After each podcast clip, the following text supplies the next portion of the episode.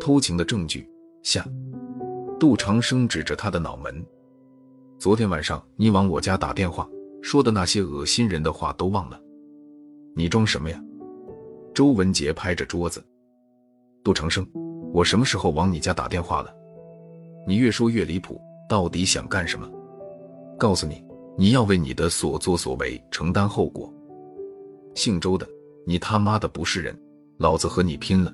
杜长生见周文杰死不认账，气昏了头，掏出菜刀挥舞着向周文杰砍去。周文杰吓得直往后退。乔波眼疾手快，紧紧抓住杜长生握刀的手，厉声喝道：“杜长生，你再闹下去，我就叫人把你抓起来！你马上回去，有什么话以后再说。”杜长生只好骂骂咧咧地离开镇政府，回了家。也巧，他前脚进了屋。余秋霞后脚跟了进来，他一点也没发觉杜长生神态异常，说：“长生，你回来了，怎么这么早呀？你总算回来了，好，太好了。”杜长生咬牙切齿地说。余秋霞看着他，奇怪地说：“咦，长生，你这是怎么了？”杜长生抓起一只茶杯，吧的摔到地上，吼道：“余秋霞！”我要是一辈子不回来，你是不是才高兴呢？我真是瞎了眼，找了你这么个荡妇做老婆。余秋霞惊呆了。长生，你怎么骂人呢？我怎么招惹你了？你这么说太不像话了。杜长生狠狠地说：“臭婊子，你趁我不在家，勾引周文杰在家鬼混，你对得起我吗？还敢嘴硬？”余秋霞脸色变得惨白。长生。你胡说些什么？我什么时候和周文杰鬼混了？哪有这回事呀？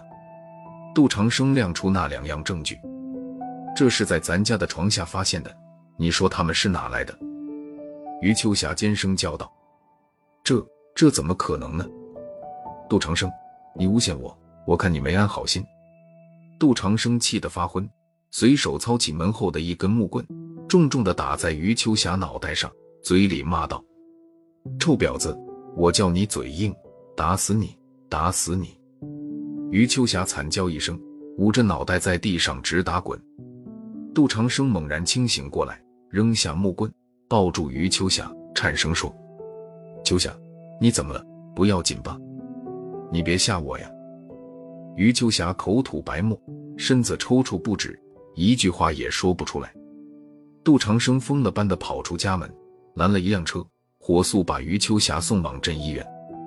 经过一番抢救，余秋霞脱离了生命危险，但仍然昏迷不醒。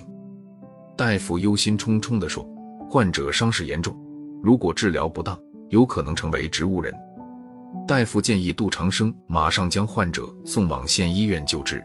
杜长生便把妻子转送到了县医院。他后悔万分，妻子背叛他固然可恨，可自己也太不冷静了。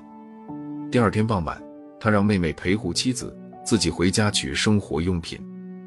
家里冷冷清清的，没有一丝生气。杜长生伤心的泪流不止。他太疲劳了，正要上床休息一下，突然看见床下又有一个用过的安全套。杜长生简直不敢相信自己的眼睛，好半天才回过神来。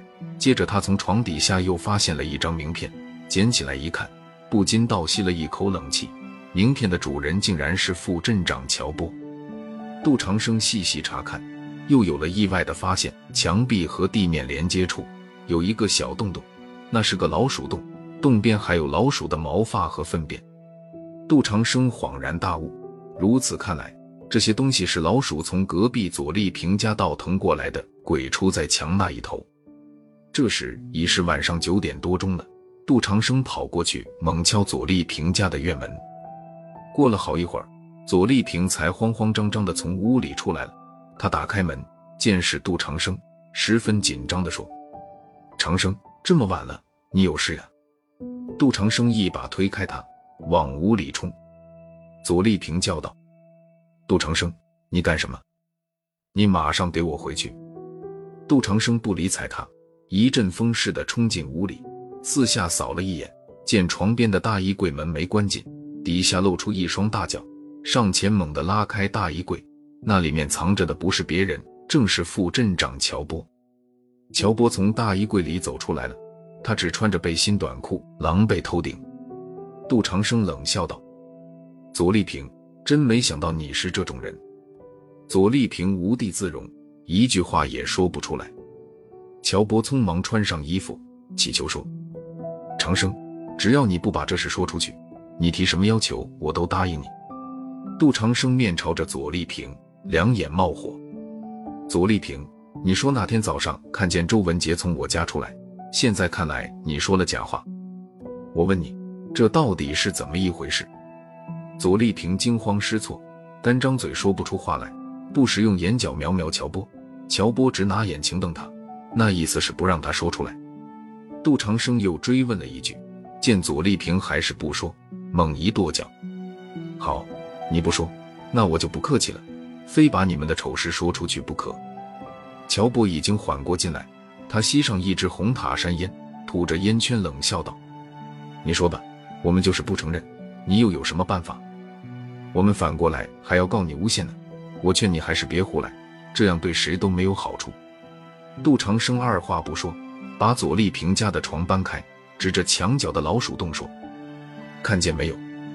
老鼠已经把你们通奸的证据送给我了。”他拿出安全套。在他俩面前晃晃，有必要的话，这个东西送去一化验，什么都清楚了。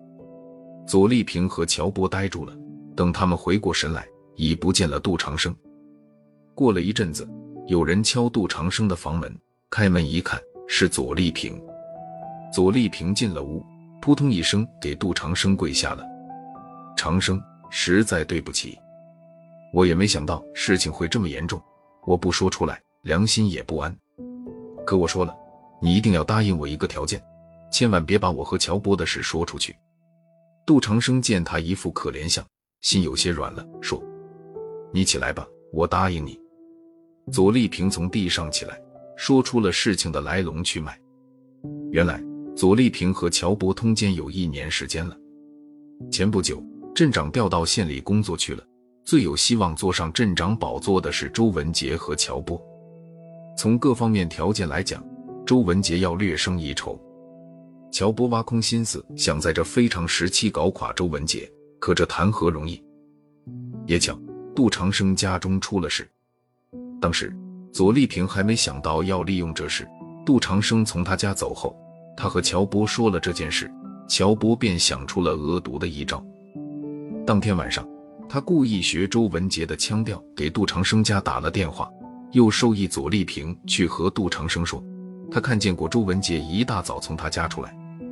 那天早上，左丽萍表面上是安抚杜长生，其实是用激将法刺激杜长生。杜长生果然中计，大闹镇政府。左丽萍，没想到你是这种人，这种伤天害理的事你也做得出来。杜长生气得浑身发抖。左丽萍哭泣着说：“我也是一时糊涂呀。”乔伯答应我，只要他当上镇长，就让我当副镇长。杜长生把那几样证据扔到门外，骂道：“你让我恶心，滚吧！如果你还有良心的话，自己找组织睡去吧。”左丽萍捡起那几样东西，擦着眼泪退出了杜长生的家。杜长生连夜赶往县医院，望着躺在病床上神志不清的妻子，他的心都要碎了。他抱住妻子，痛哭流涕的叫道。秋霞呀，秋霞，我真混呐！